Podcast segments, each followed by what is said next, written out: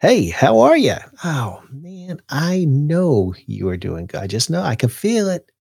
This is Scott Bryant Comstock, and you are listening to the Kundalini Chronicles, Episode 8. Today, I want to talk about the topic of resting. Resting. You say, resting? What, what do you mean, resting? And, and and I know that you are probably a lot like me and that you're pretty driven individual and the concept of resting you know probably takes a back seat uh, for much of the time. Maybe not and if not boy you're amazing. You're absolutely amazing.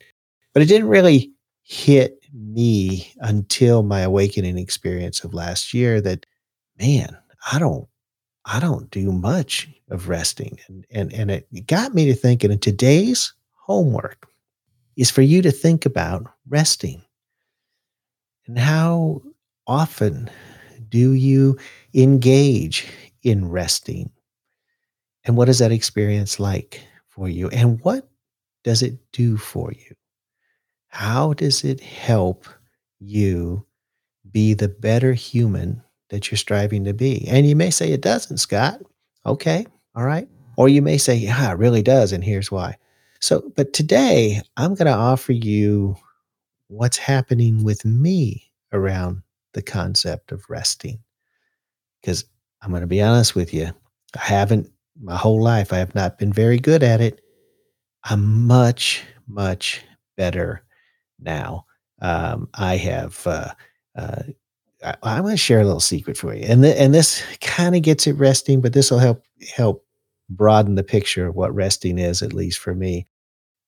In my calendar, every week, uh, Fridays are devoted to full day meetings with my executive board. If you look at my calendar, if you try to book an appointment with me on the coaching calendar, you'll see that Friday is always blocked off.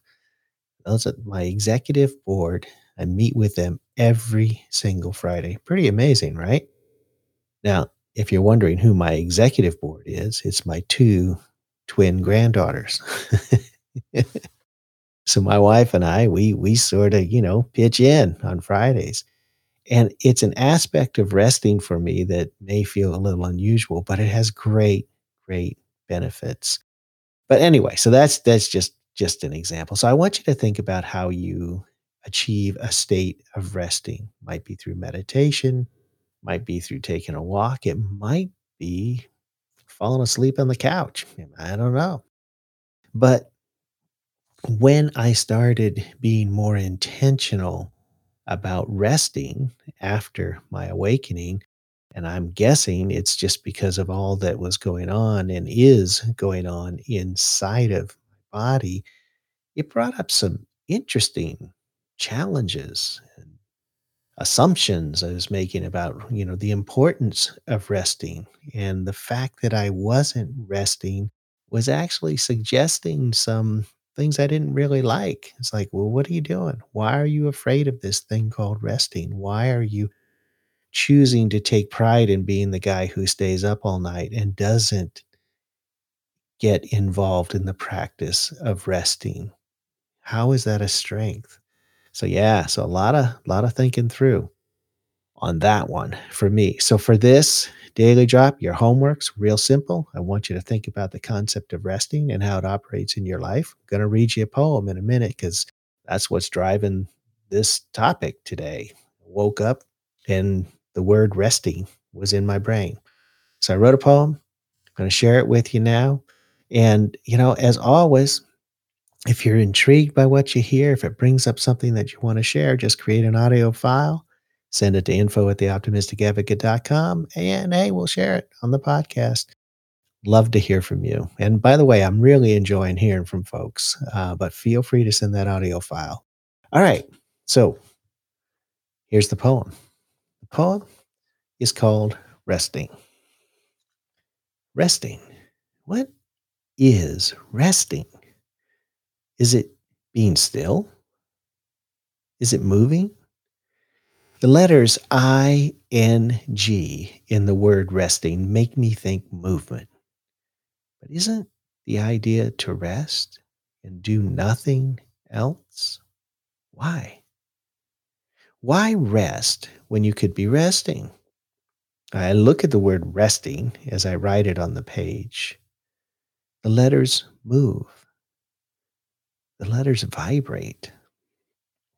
I can feel myself losing context for what the letters R, E, S, T, I, N, G mean when strung together in that particular order. Resting. I fight it. I fight it all the time. Resting scares me. Resting implies giving in, giving up. But giving in to what? And giving up what? Resting is inevitable. It waits for me to give in. Why is giving in so hard? Resting brings peace. Resting also brings demons. Resting is the octagon where demons wait for me to tap out. But is that really true? I mean, do demons really wait for me to rest, to embrace resting? Or do the demons threaten me to keep me from resting, from discovering fully, discovering what lies beyond resting? I don't have time to rest. I'm too busy to rest.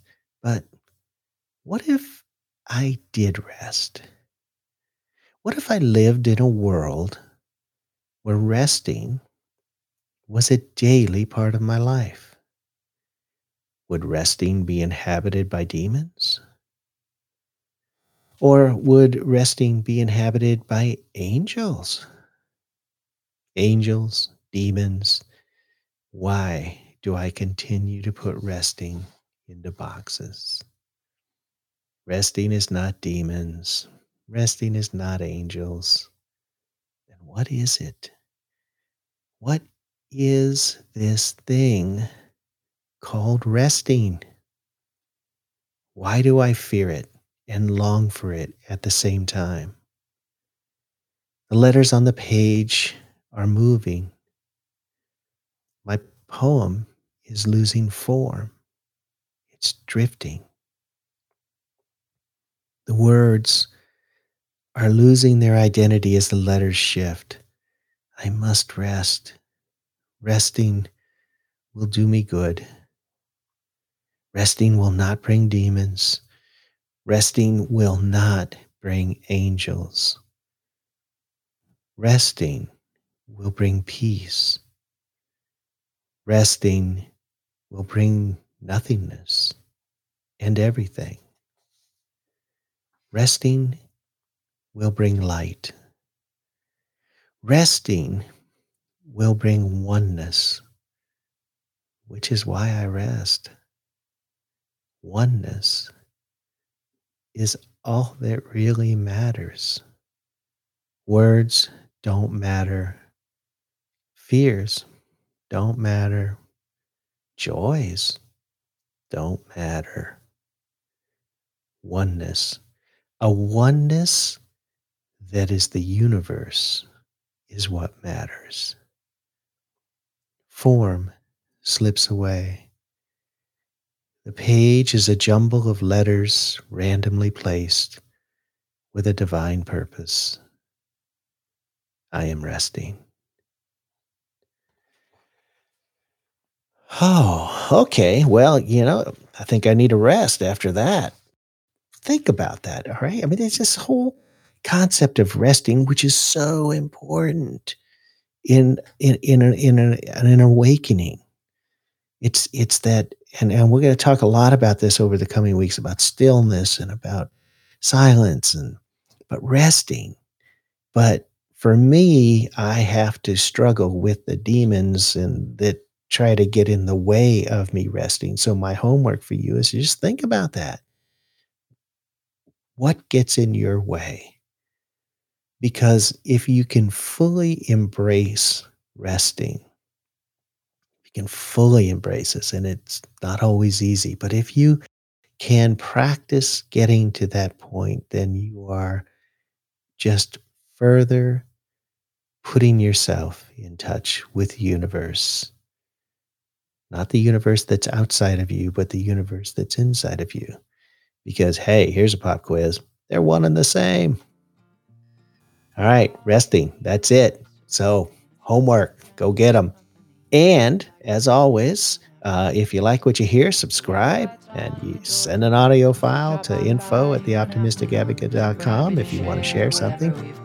All right, this is Scott signing off.